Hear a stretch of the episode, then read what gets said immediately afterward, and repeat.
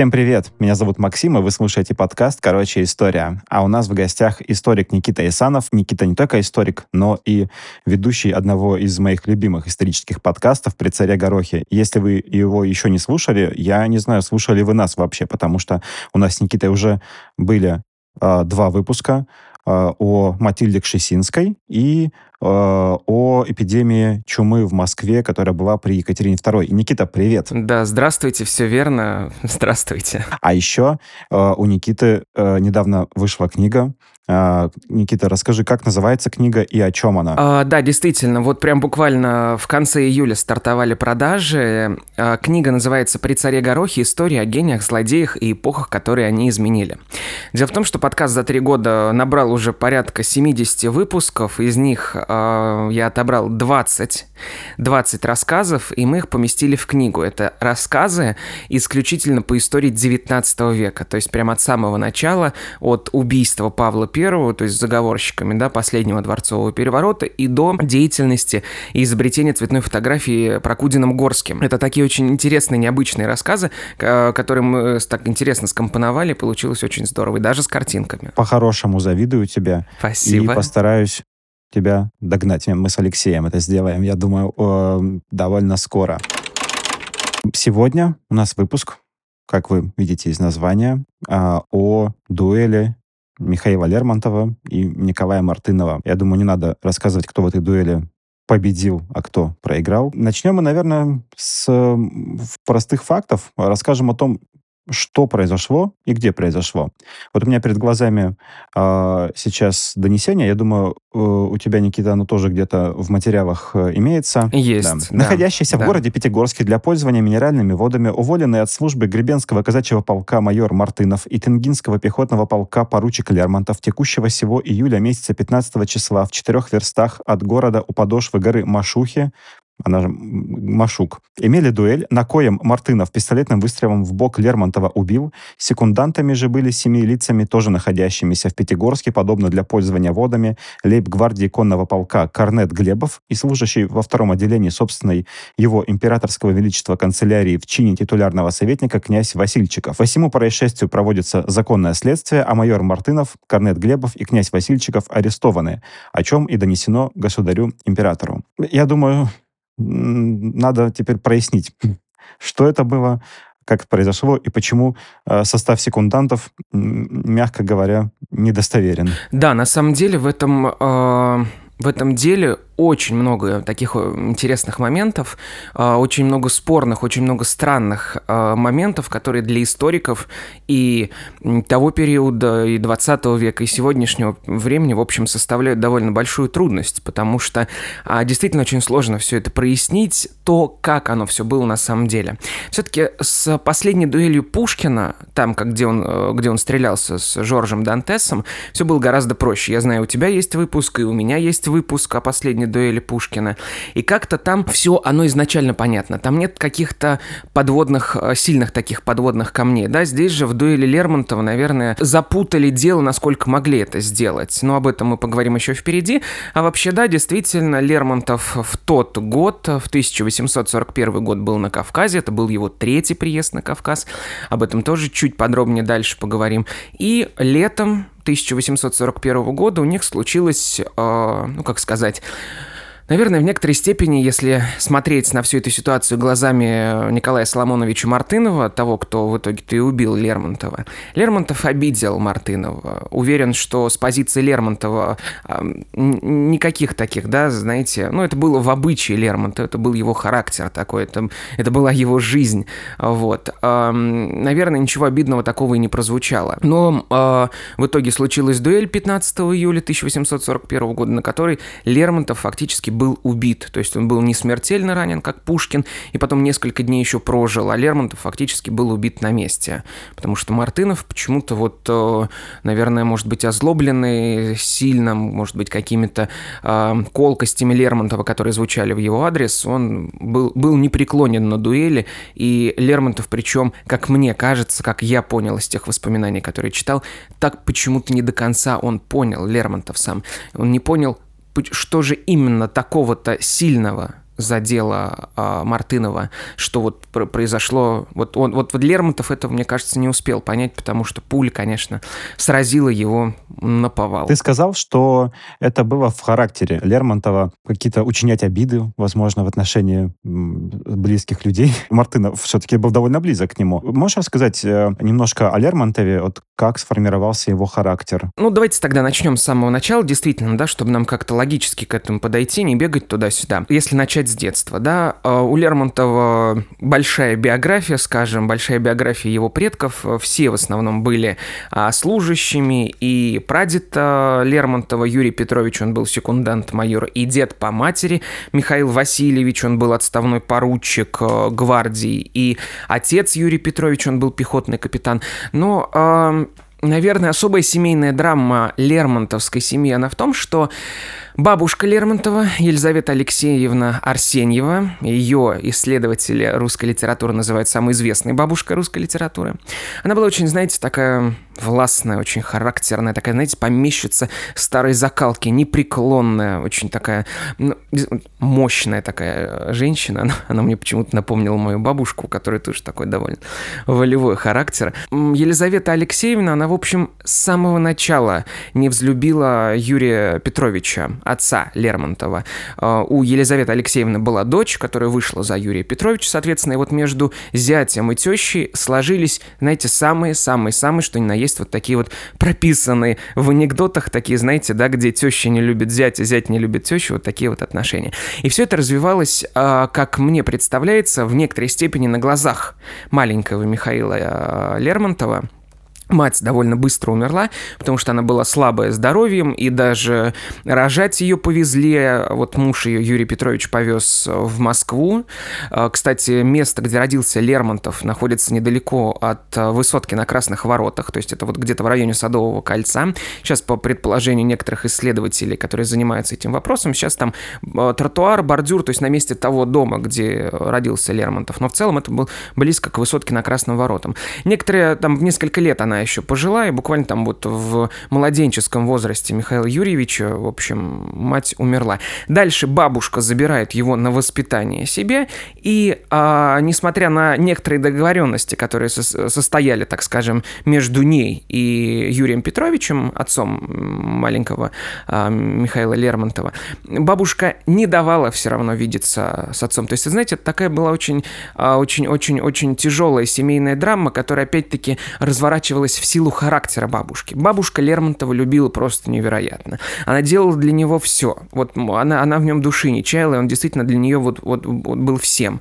Она готова была а, дать ему все, что угодно, тратить любые деньги, да, в Тарханах, а, в усадьбе, которая, собственно, досталась Елизавете Арсеньевне, ну, она управляла этой усадьбой после смерти своего мужа. Она, кстати, пережила всех, и своего мужа, и внука, и дочь, всех пережила. Она управляла усадьбой в Тарханах. Там, собственно говоря, и провел свои детские годы Лермонтов, и вот там, потому что у Лермонтова тоже с детства было слабое здоровье, он страдал, как, как считают, как тогда считалось, золотухой, но, впрочем, раньше многие, многие болезни подгоняли под золотуху, вот, но, тем не менее, бабушка наняла для маленького Миши собственного врача, который должен был фактически за ним постоянно приглядывать и заниматься исключительно его здоровьем. То есть это вот показывает то, что бабушка действительно не жалела абсолютно никаких э, средств, ничего не жалела для воспитания внука, и первый раз она его везет на Кавказ, когда Лермонтову было 10 лет, она его везет его на воды, да, как тогда говорилось, на воды, на минеральные источники, это то, что и сейчас, в общем, популярно. Кисловодск, Пятигорск, Железноводск. Они пере, приезжают туда впервые на Кавказ, и, собственно, Лермонтов впервые оказывается на Кавказе, вот в этом детском возрасте возрасте. Я вначале сказал, что он будет всего три раза на Кавказе за свою жизнь. Вот это был фактически первый и, наверное, самый-самый-самый безобидный. А другие разы, когда он был на Кавказе, они ведь были... Он там оказывался не по своей воле, насколько я помню. Да, он не по своей воле оказался, действительно, потому что первый раз сослали Михаила Юрий... Юрьевича на Кавказ после стихотворения «Смерть поэту». Это то, которое он написал на, на смерть Пушкина. Да, вот это «Погиб поэт, невольник чести, пал оклеветанный молвой, свинцом в груди, жаждой, жаждой мести, поникнув Антонов, гордой головой и так далее. Он написал это действительно, э, знаете, само стихотворение, оно, в общем-то, э, не произвело, может быть, в высших петербургских кругах какого-то такого сильного впечатления. Но вот последние 16 строк, которые Лермонтов набросал в ярости, как считается, после ссоры со своим дядей, а, двоюродным Николаем Аркадьевичем Столыпиным, он набросал последние 16 строк, они были очень язвительны, и это не понравилось, в общем, это не понравилось в высших кругах а, петербургских, и тогда Лермонтова отправляют, над ним состоялся суд, его отправляют на Кавказ, вот, но на Кавказе он, опять-таки, будет недолго, потому что бабушка Елизавета, она все-таки обладала хорошими такими связями, очень хорошими светскими а, связями, плюс ко всему за Лермонтова вступились друзья Пушкина, это и Петр Вяземский, ближайший друг тоже Пушкина, и Жуковский даже, который, как мы знаем, был воспитателем царских детей Николая I. Поэтому, в общем, а, действительно напрягаются какие-то определенные силы, и Лермонтов возвращают с Кавказа. Кавказ на тот момент это, а, ну, мы знаем с вами, Кавказская война, да, которая начинается э, при Александре Первом, заканчивается только при Александре Втором, то есть э, довольно долго, такой продолжительный очень конфликт.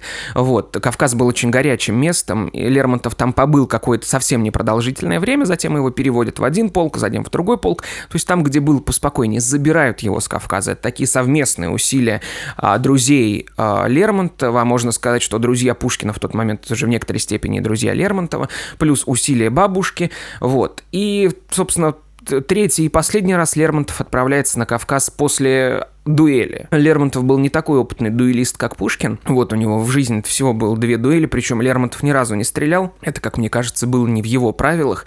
Вот, но после дуэли э, с сыном французского подданного, французского посла, точнее, в России, Эрнестом де Барантом э, в 1840 году Лермонтова отправляют на Кавказ. Причем, вы знаете, это будет такая очень э, интересная история, где э, Николай I, поскольку так, так, такие вещи без императора авторской, так сказать, э, подписи не, не, не производились. И вот есть такое э, выражение среди историков, что Николай под видом мягкого наказания проявил особую жестокость. Вот, потому что он перевел его в Тенгинский как раз-таки пехотный полк, а это, ну, самая передовая, самая, э, вот, Кавказской войны, одно из самых опасных мест, как Эмма Герштейн описала, одно из самых опасных мест Кавказской войны, это вот как раз-таки Тенгинский полк, который тогда воевал на передовой. И Лермонтова туда отправляют тем же чином, действительно, его не разжаловали, не отобрали какие-то там, какое-то состояние, да. В общем-то, с одной стороны, действительно было очень мягкое наказание, но с другой стороны, то, куда Николай I отправил Лермонтова, вот это действительно было очень жестоко. Вот, ну и это вот, собственно говоря, мы уже подошли, да, вот к концу, так сказать, э, жизни Лермонтова, к непосредственно к событиям вот 1841 года. Так, ну и э, перед тем, как мы э, перейдем собственно, к дуэли и к описаниям событий, которые ей предшествовали. Я хотел еще сказать э, пару слов о том, как воспринималась э, дуэль в то время, какие, как это вообще, э, как реагировало на это общество и государство. В целом дуэли были запрещены, э, но за, наказывались за них довольно мягко, потому что считалось, что дуэлянты в общем-то, занимаются благородным делом, пытаются отстоять свою честь. А, и их как-то пытались э, ну, спрятать, не, не вытаскивать это наружу. А, там ну, понижали в звании, наверное, э, но в целом никого особо не сажали. Да, но если позволишь, здесь добавлю. А, дуэли действительно были запрещены, причем это было еще с конца 17 века, еще с периода правления а, царевны Софьи, старшей сестры Петра I, которая была регентом в период малолетства Петра и его старшего брата Ивана V.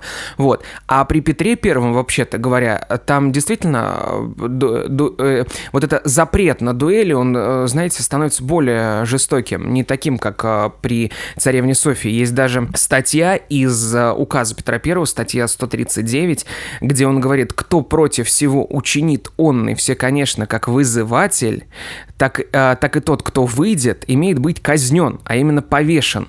Хотя из них, кто будет ранен или умерщвлен, или хотя бы оба не ранены, от того отойдут. И ежели случится, что оба или один из них в таком поединке останется, то их и по смерти за ноги повесить. То есть мы здесь видим то, что при Петре действительно было очень серьезное наказание для дуэля, э, вот э, дуэлянтов, э, потому что, как, как видно здесь, да, и оставшиеся в живых, или оба, если остались в живых, подвергались наказанию, и даже мертвого, в общем-то, тоже было обязано повесить за ноги, да, ну, за шею не имеет уже никакого смысла, а вот за ноги, чисто, может быть, в каком-то формальном таком смысле, это тоже было необходимо. При Николае Первом, то есть в первой половине 19 века, наказания, конечно, здесь были уже заменены, и потом действительно, как бы Здесь, знаете, было такое очень неоднозначное отношение к дуэлям, потому что, ну, с одной стороны, действительно, это все-таки защита собственной чести, а с другой стороны, как бы это все-таки было делать нельзя. Вот, поэтому, да, судили, причем судили и, ду- и тех, кто стрелялся, и секундантов, и докторов, даже те, кто были на месте, и вообще всех свидетелей, которые были,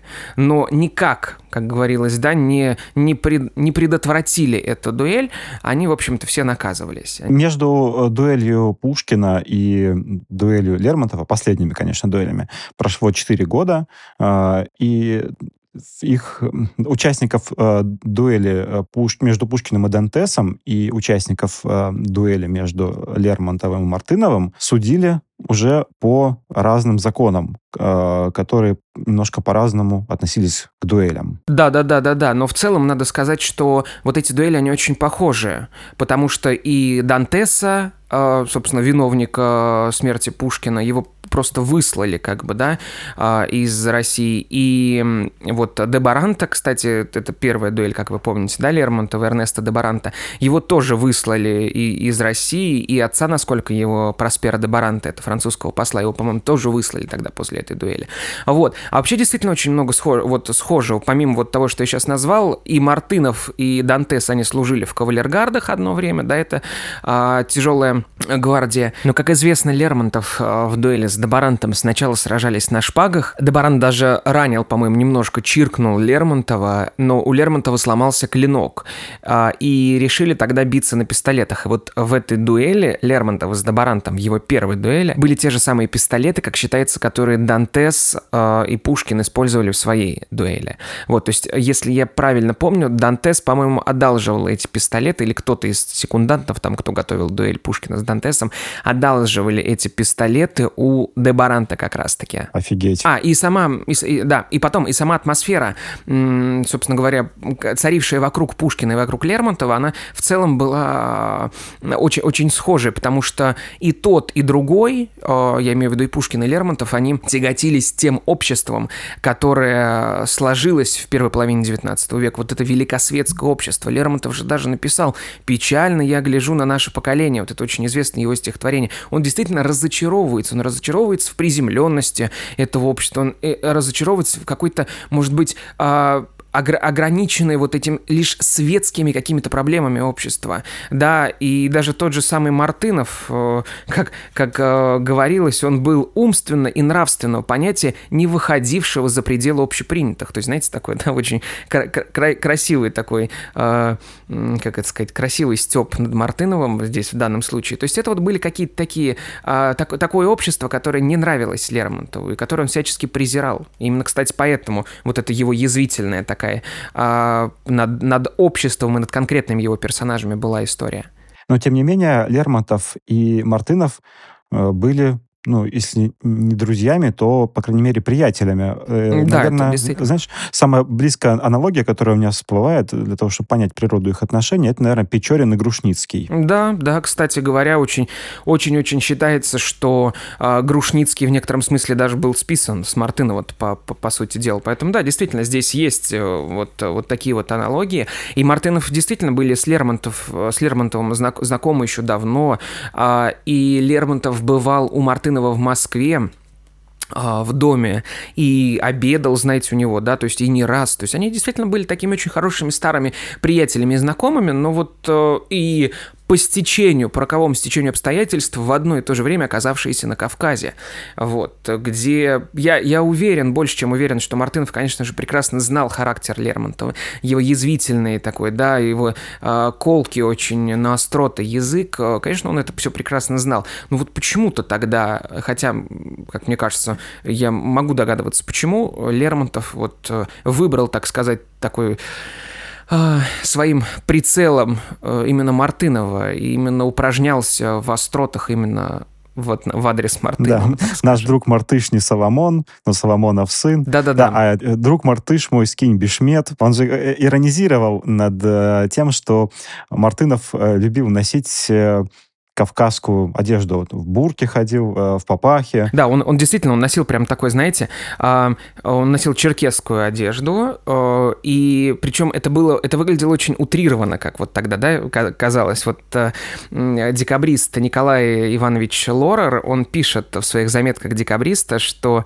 э, Мартынов носил по удобству и по привычке черкесский костюм, утрировал вкусы горцев и, само собой разумеется, тем самым навлекал на, э, на себя насмешки товарищей товарищей, между которым Лермонтов по складу ума своего был неумолимее всех. Вот. Но это действительно так. Он, он носил очень длинный кинжал. Мартынов непонятно при том, зачем он ему, в общем, был нужен. Такой длинный, но это был как аксессуар его одежды. И Лермонтов, конечно, не, не упускал ни одной малейшей возможности, чтобы не поиздеваться над Мартыновым за это, и в том числе за его э, одежду, которой, как считал э, Лермонтов, конечно, Мартынов не имел никакого отношения. Вот, но вот Мартынову так нравилось. Причем Лермонтов не то только словесно упражнялся над Мартыновым, но и иллюстрировал его всячески. Ну, потому что, как и Пушкин очень хорошо рисовал, Лермонтов тоже любил делать иллюстрации, знаете, так порисовать на полях тетрадки, на листочке. И частенько там изображался Мартынов тоже, вот как раз-таки в, в том характерном для того периода вот костюме своем. Это противостояние заклятых друзей достигло своего апогея летом 1841 года. А, расскажи, что произошло? Там ведь э, мы достоверно вряд ли узнаем. Хотя, как я помню, по этому поводу никаких особых разногласий нет, но это известно со слов. Тут ты абсолютно прав в том смысле, что по завязке конфликта и тому, что произошло в доме Верзилиных 13 э, июля, действительно разногласий никаких нет. Потому что здесь в общем, довольно понятно. А, оставили воспоминания, и эти воспоминания не противоречат друг другу. А вот э, то, что произошло дальше, вот это действительно уже там вызывает массу вопросов. Во-первых, нам надо с вами понять то, что Пятигорск того времени — это не только раненые калеки и так далее, да, которые привозились туда на воды, на лечение и так далее. Это, в общем-то, вполне такой, знаете, живой город, э, куда приезжали не только полечиться на воды, да, но и, говоря современным языком, потусить, оттянуться, знаете, так вот хорошенько провести время. А, огромное количество, там очень разношерстная публика была, все веселили местных дам, чему, конечно, да, это все местные дамы были очень рады, потому что общество было такое, знаете, все, все, все офицеры, все красивые, все э, талантливые, все храбрые и так далее. То есть, ну, это вот была такая вот э, интересная разношерстная компания, которая внутри делилась на группы, как бы, да, ну, как, как, как это обычно бывает. Кто-то с кем лучше дружит, кто-то дружит против кого-то и так далее. Вот, и Конечно же, этой публике, которая в том числе была приучена э, в больших, а может быть э, частично, да, и в столичных городах, я имею в виду Лермонтова, э, Манго Столыпина, его такого родственника и ближайшего друга, вот, они, они, они, и Мартынов в том числе, они были как бы в некоторой степени приучены к салонам каким-то, да, каким-то вот таким вот понятным вполне себе развлечениям 19 века, конечно, все то же самое организовывалось в Петербурге, и вот, ой, простите, в Пятигорске, и вот одной из таких а, точек, куда сходились все, это был дом Верзилиных, Петра Семеновича Верзилина, очень известного а, такого офицера русской армии. Вот, у него была падчерица Эмилия, а, вот, очень хорошенькая собой такая, как э, говорят, э, можно сказать, местная, э, ну, как сказать, местная прям самая главная такая красавица. И вот в доме Верзилиных частенько устраивались вот такие вот, знаете, встречи, где играли на рояле, где танцевали, вели светские беседы, играли. А, в общем, все, все, все как обычно, все как вполне себе понятно и, и знакомо человеку светского общества в 19 веке. И вот как раз-таки на одной из таких сходок, э, это было 13 июля 1841 года, присутствовал и Мартынов, и Лермонтов, и Трубецкой, который играл на, на рояле, и Лев Сергеевич Пушкин, брат Александра Сергеевича, да, то есть это и, и огромное количество других людей. И вот э, в тот вечер Лермонтов, в общем-то, во всей красе, все как обычно совершенно, да, он упражнялся в колкостях, он э, подтрунивал над всеми, ну, что, в общем, для Лермонтова не являлось чем-то необычным, он не, не хотел кого-то намеренно так э, зло обидеть, да, это был его характер, который выработался годами.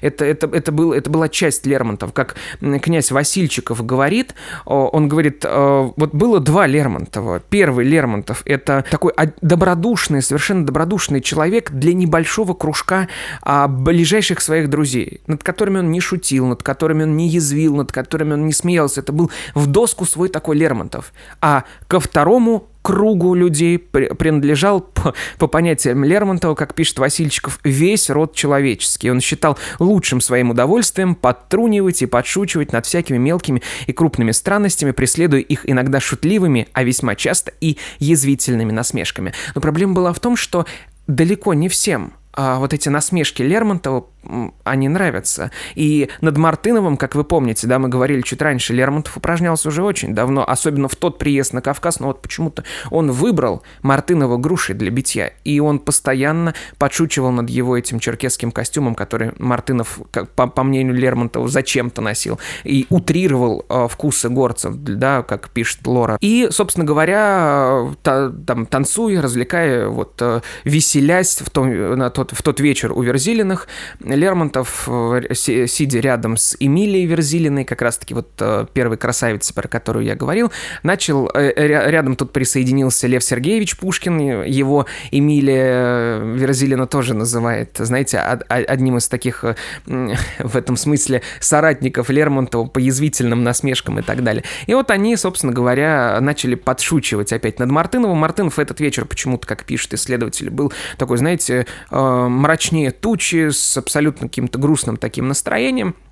Вероятно, это никак не был связан с Лермонтовым. Да, ну что-то вот э, как-то не сложилось у него в этот вечер. Он стоял в другом а, конце зала, Трубецкой играл, играл, играл. В общем, музыка, да, все громко разговаривали, никто никого не слышал. И вот в тот момент, когда Лермонтов э, отпускал очередную шутку в сторону Мартынова, Трубецкой, как вспоминает Эмилия Верзильна, дал последний аккорд, музыка затихла, и последнее слово, которое услышали абсолютно все а, в, это, в, в этом помещении в доме у Верзильных, был кино кинжал. И все конечно, в, то, в, той, в той комнате прекрасно поняли, о ком в очередной раз шутил Лермонтов, потому что Лермонтов Мартынова неоднократно называл «горец с большим кинжалом», как раз-таки подшучивая над, да, подшучивая над Мартыновым. Ну, это все на французском, конечно, но все прекрасно все поняли. И, конечно, Мартынов прекрасно все понял. Эмилия говорит, что это просто произошло что-то невероятное, потому что Мартынов, знаете, закусил губы, то есть, ну, просто стал сам на себя не похож, он быстрыми шагами, она говорит, приблизился к Лермонтову, с которым она рядом сидела, рядом Лев Сергеевич Пушкин, это было, ну, примерно в другом конце зала, и он, так, знаете, очень э, весьма сдержанным, правда, голосом, но э, таким, знаете, который слышали абсолютно все до самых мельчайших подробностей, он сказал, сколько раз просил я вас оставить свои шутки при дамах.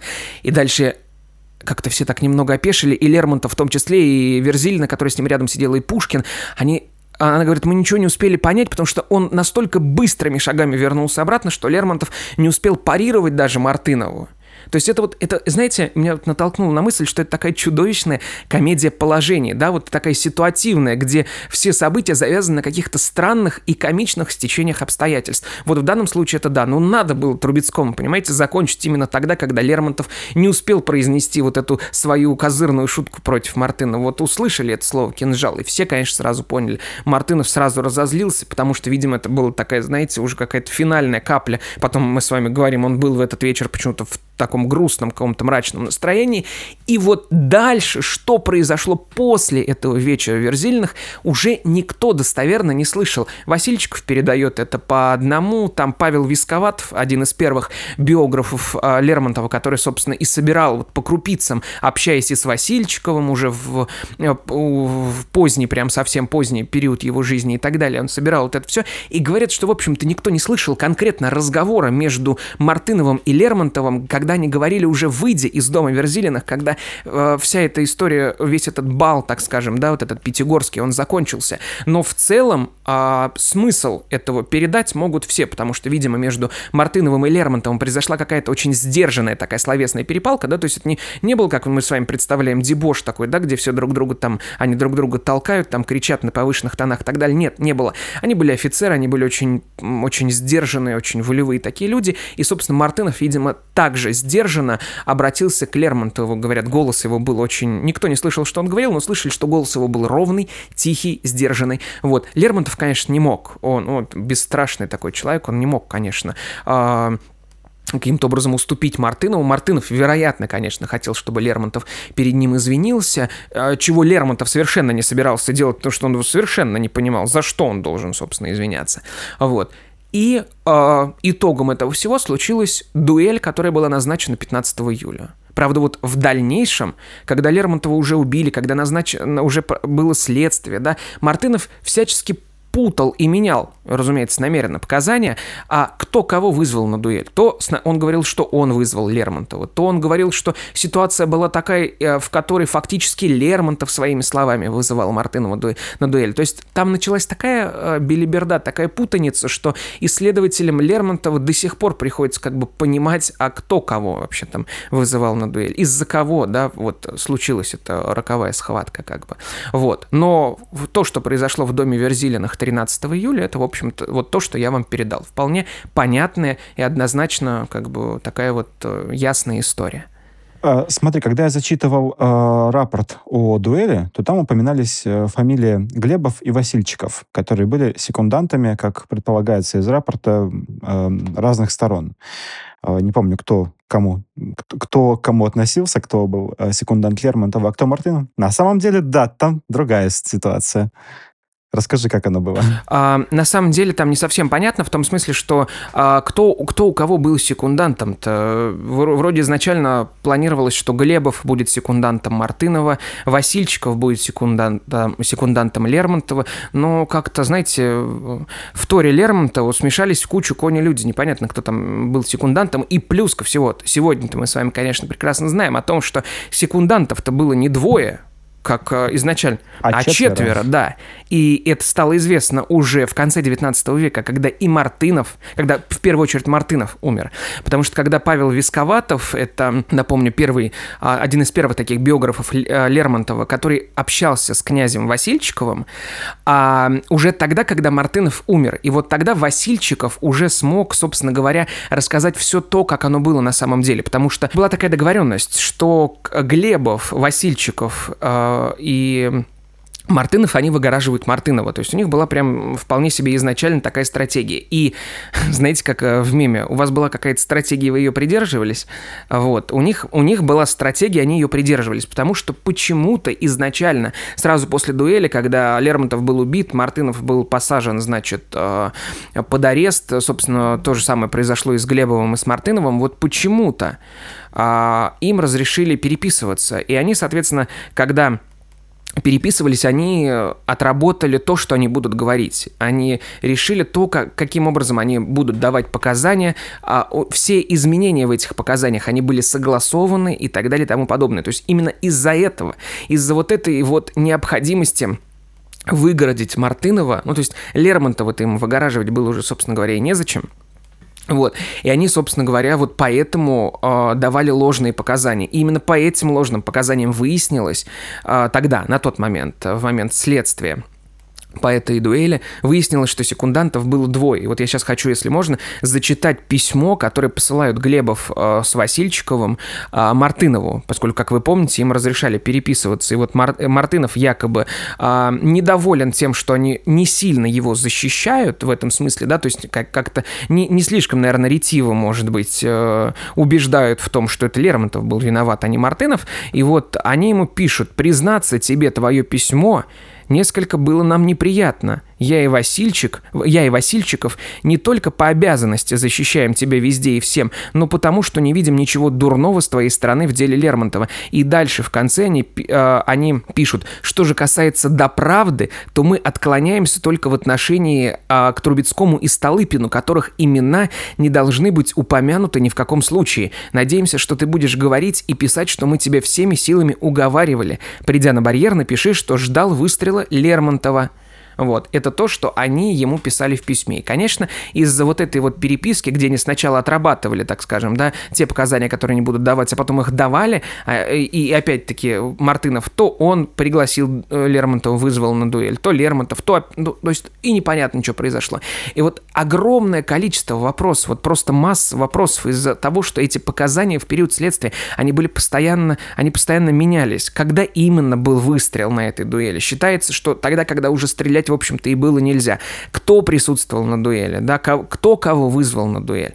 Это вот это просто уйма этих вопросов, которые, э, которые совершенно нет однозначного ответа. Но есть однозначный ответ, э, то были вот эти два других секунданта. Это, как ты уже сказал, это Столыпин и Трубецкой, и их нужно было спрятать, вывести из дела, потому что э, Столыпин, э, он никаким образом не должен был быть, э, никаким образом его репутация не должна была быть испорчена, а Трубецкой, он просто был в опале. А, кстати, про Столыпина еще такой момент, э, я там немного раньше упомянул, что он уже был секундантом на другой дуэли Лермонтова да, с Дебарантом. Да, с Дебарантом, да. Все верно. И более того, и более того, не Столыпин Манго Столыпин, да, это друг э, Лермонтова Алексей Аркадьевич Столыпин, а, не Трубецкой, они не должны были в тот момент оказаться на, э, в Пятигорске. Мы же с вами говорили о том, что в Пятигорске собиралась разношерстная публика. Туда приезжали не только кто лечился, туда приезжали э, без разрешения на несколько дней, знаете, так, на выходные, как бы сгонять на курорт, пообщаться с друзьями, туда-сюда вернуться на место. И вот и ни Трубецкой, ни Столыпин, они не должны были там оказаться. А Глебов с Васильчиком, собственно, отдали себя, что называется, под нож, потому что у них была прекрасная репутация. Глебов недавно был после ранения, Васильчиков был с хорошей репутацией, поэтому им как бы они изначально понимали, что им никакого серьезного наказания-то и не будет. И фактически так и было. Поэтому они всячески выгораживали и Трубецкого, и Столыпина. И более того, там непонятно, то а, по одним показаниям они лошадей своих, когда значит, приехали на место дуэли, а, привязали к кусту. По другим, э, по другим данным, уже более поздним, там был человек, который держал этих лошадей. Был, может быть, еще друг Лермонтова, опытный дуэлист Руфим Дорохов, который где-то тоже наблюдал из-за куста, так знаете. То есть там вообще на самом деле непонятно состав того, кто там был. Но по официальной версии э, следствия того периода это был э, исключительно Глебов с Васильчиковым и, собственно говоря, Лермонтов с Мартыновым. Вот как бы и все. Да, и, э, и знаешь, еще там рассказывают, что после дуэли там якобы а, когда Лермонтов, тело Лермонтова везли а, к врачу, что он там вроде разговаривал, а, это ну, это бред. Это выдумка, конечно. Помню, да, да то, то ли Глебов, то ли Васильчиков, не помню, кто из них остался. Он ждал... Глебов пока, сначала, да. Да, пока привезут, mm-hmm. пока, пока при, за врачом, пока, пока при, приедет врач, сколько я помню, или а, телега, телега, которая увезет, собственно, тело поэта. Вот, и он говорил, что он умер. Он, он стоял, ждал пару часов под проливным дождем. Тут, тут и пару слов, наверное, скажу, в том смысле, что э, действительно сначала послали за доктором, за телегой послали. Ну, в общем, надо было что-то, либо доктора сюда привезти, либо Лермонтова в Пятигорск, потому что сама-то дуэль была в нескольких верстах от э, города. Сейчас это уже, поскольку, поскольку Пятигорск разросся, сейчас это уже внутри самого Пятигорска находится. Но, как назло, стоял, стоял просто проливной дождь, потому что когда выезжали Мартынов с Лермонтовым на дуэль, погода сильно испортилась, гроза налетела, тучи, молнии, дождь совершенно жуткий. Поэтому никто, собственно говоря, и не хотел ехать. Никто, не, не телега, а в Пятигорске, в общем-то, Пятигорск это не Петербург, там не было э, тысячи извозчиков, да, в, в, в, любой, в любой момент можно было любого послать, и кто-то из них согласится. А в Пятигорске было их всего-то на целый город э, несколько человек, и никто в такой проливной дождь э, не хотел ехать, как, впрочем, и доктора. Вот. Но, не, конечно, конечно там ни, ни, ни, никаких э, правдивых сведений о том, что Лермонтов еще какое-то время оставался жив или что-то еще. Нет, он, это, это, это в данном случае не похоже на дуэль Пушкина, который действительно, если бы доктора были на месте дуэли Александра Сергеевича, может быть, все еще был совсем по-другому, потому что Пушкин пока ехал от Черной речки до дома на мойке 12, он потерял огромное количество крови. Лермонтов в данном случае был ранен, э, убит, даже сказать, э, Мартыновым фактически на месте. Васильчиков вспоминает, он даже не сделал ни одного шага ни влево, ни вправо, ни вперед, ни назад. Он упал на месте. Вот, и он даже, э, Васильчиков вспоминает, он даже не успел схватиться за место. Э, ну, знаете, как вот, да, он говорит, как обычно бывает у людей, когда они хватаются за место там удара или выстрела, Лермонтов ничего не успел это сделать, поскольку Мартынов выстрелил так, что были задеты и сердце, и легкие, как бы, ну, и шансов никаких Ну нет. да, это э, осмотр э, тела Лермонтова проводил Барклай де Толли, Местный лекарь, да. э, родственник э, Мгм, того мгм. самого Барклая де Толли. Э, и никаких вопросов у него не возникло. Это очень странно. Да, это очень странно, потому что вскрытие это и не проводилось. Исследователи говорят, не вскрывали тело. Вот э, заключение э, лекаря местного, значит, э, несмотря на то, что анатомического вскрытия не проводил, ограничившись наружным осмотром, в медицинском заключении он указал, что пистолетная пуля, попав в правый бок ниже последнего ребра, при срастании ребер с хрящом, пробила правое и левое легкое. Поднимаясь вверх, вышла между пятым и шестым ребром левой стороны и при выходе порезала мягкие части левого плеча. Это вот то, что написал э, Барклай де Толли. Но почему тело не вскрывалось, как бы это очень большой вопрос. А я думаю, ему просто было все ясно. Это довольно банальная история, выстрел. Да, а знаешь, вот это поднимаясь вверх, э, вот про пулю, э, то, что ты сказал, это очень многим э, не давало покоя, как это вот пуля поднялась вверх. Я думаю, это в силу того, что Лермонтов просто отклонился. То есть, когда пуля попала, он клонился назад, и поэтому траектория пули как бы относительно тела, она вот идет вверх. Да, но здесь, э, да, да, здесь очень большой такой вопрос, на самом деле, да, ты прав. Не совсем понятно, как, как так произошло и почему. Ну да, там же есть куча конспирологических теорий. ну, Огромная по крайней куча, мере, да. одна точно есть. А, о том, что это было, это, что это была не дуэль, а замаскированное убийство. Да. Впрочем, такие же конспирологические теории есть и насчет последней дуэли Пушкина, что вот убили э, человека, который был э, не люб власти. Да, мне кажется, э, рядом с такими людьми вообще огромное количество конспирологических теорий, вроде Пушкина там и Лермонтова, да, но все-таки наука все эти теории, она отвергает. Причем, в общем-то, исследователями, как мне кажется, вполне себе доказано, что это была именно дуэль между Мартыновым и Да, знаешь, Лермонтовым. по, по- по поводу отношения между Лермонтовым и государством, есть же такой исторический анекдот э, про то, как отреагировал Николай I э, Да. на дуэль. Слышал, Э, да. Собаки, собачья смерть. А, а на публике он сказал, друзья, только что мы получили известие о том, что убит тот, кто мог бы заменить нам Пушкина. Да-да-да, но там тоже не совсем понятно, что именно в итоге, как, как это все было и что именно а, сказал Николай I по этому поводу. Да, но в целом, конечно, в петербургском обществе Лермонтов был нелюбим.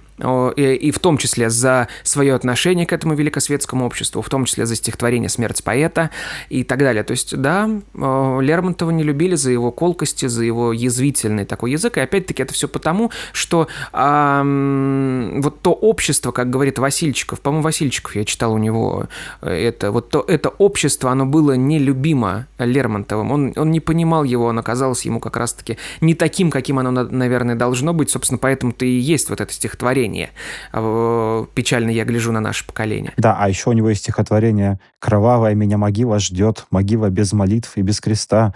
А, неизвестно же, где он похоронен, или известно? Его похоронили сначала в Пятигорске. А, Это было 17 июля. Там тоже очень большие траблы были в этом смысле, потому что Лермонтов не хотели хранить по православному обряду, по христианскому, да, а, ни в какую. То есть, э, видимо, духовенству был дан запрет на это все дело. И а, огромное... И в Пятигорске там жуть что происходило на самом деле в тот момент, потому что Пятигорск всячески заступался за Лермонтова. Там Мартынов хотел было тоже присутствовать на погребении Лермонтова, но начальник Траскин, который приехал туда для того, чтобы разрулить все эти вопросы, связанные вот с этой дуэлью, он запретил, ну, ввиду того, что, в общем-то, отношение общества к Мартыновым было не самым, скажем так, э, положительным в тот момент, поэтому решили э, не разрешать Мартынову быть на похоронах Лермонтова. Вот, но в целом, в итоге, когда Траскин вмешался, а, в итоге духовенство согласилось похоронить а, Лермонтова по православному обряду, похоронили его в Пятигорске, и он там, в общем-то, пробыл в Пятигорске что-то порядка, наверное, 250 дней где-то вот так,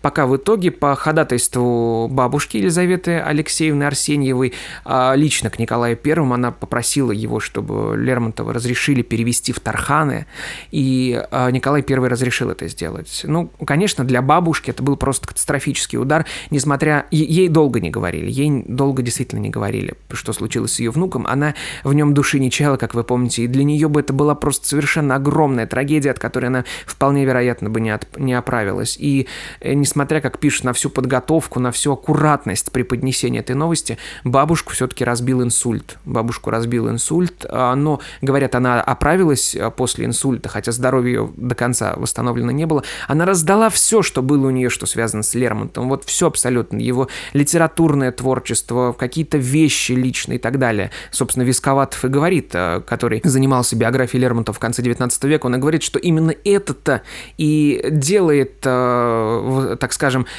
создание биографии Михаила Юрьевича очень сложным таким делом, потому что все при приходится собирать по крупицам совершенно. Бабушка умерла через несколько лет а, после смерти внука, пережив всех, я напомню, вот, и мужа, и дочь, и внука, вот. Но Лермонтов был похоронен в Тарханах, да, его перевезли, а вот камень, а, который стоял в Пятигорске на могиле Лермонтова, его почему-то найти не могут. И где он, как бы, вроде, вроде кто-то говорит, что он в фундаменте церкви, которая там по соседству стоит, то ли что-то еще.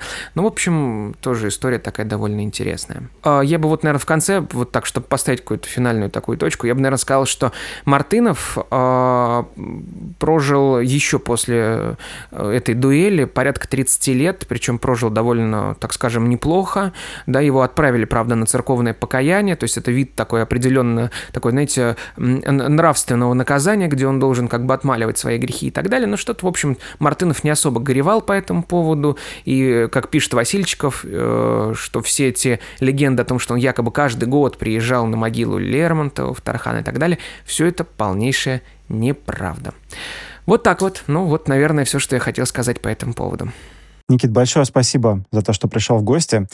Приходи э, через еще полтора года или раньше, как, да, когда захочешь. Да. И я тебя позову, если какой-нибудь э, интересный повод найдется. Я с удовольствием. Спасибо большое, что слушаете нас. Э, подписывайтесь на подкаст «При царе Горохе». Это потрясающая, невероятная история о прошлом, а, в основном э, об истории России, но и не только. Насколько я, насколько я э, знаю, насколько я слышал, у тебя, допустим, был выпуск про год без лета, и у нас тоже, кстати. Да, да, да. И я, я сначала выпустил сам, потом увидел, что у тебя тоже такой выпуск был, да. А, вот. И э, напоминаю, что у Никиты недавно вышла книга.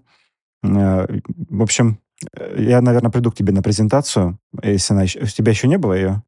Не было, еще не было. Еще надо ее при придумать, когда сделать. Но анонс сделаю у себя в группе, да. Кто живет в Москве, приходите, э, пообщаемся. И с, с Ники... Пообщайтесь с Никитой, пообщайтесь со мной. В общем, будем рады вас видеть. А, спасибо, что слушаете нас, спасибо, что подписываетесь, э, рекомендуете нас.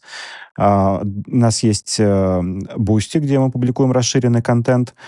А, ранний доступ, дополнительные выпуски. Э, ну и на этом будем прощаться. Всем спасибо, всем пока. Спасибо, всего доброго, до свидания.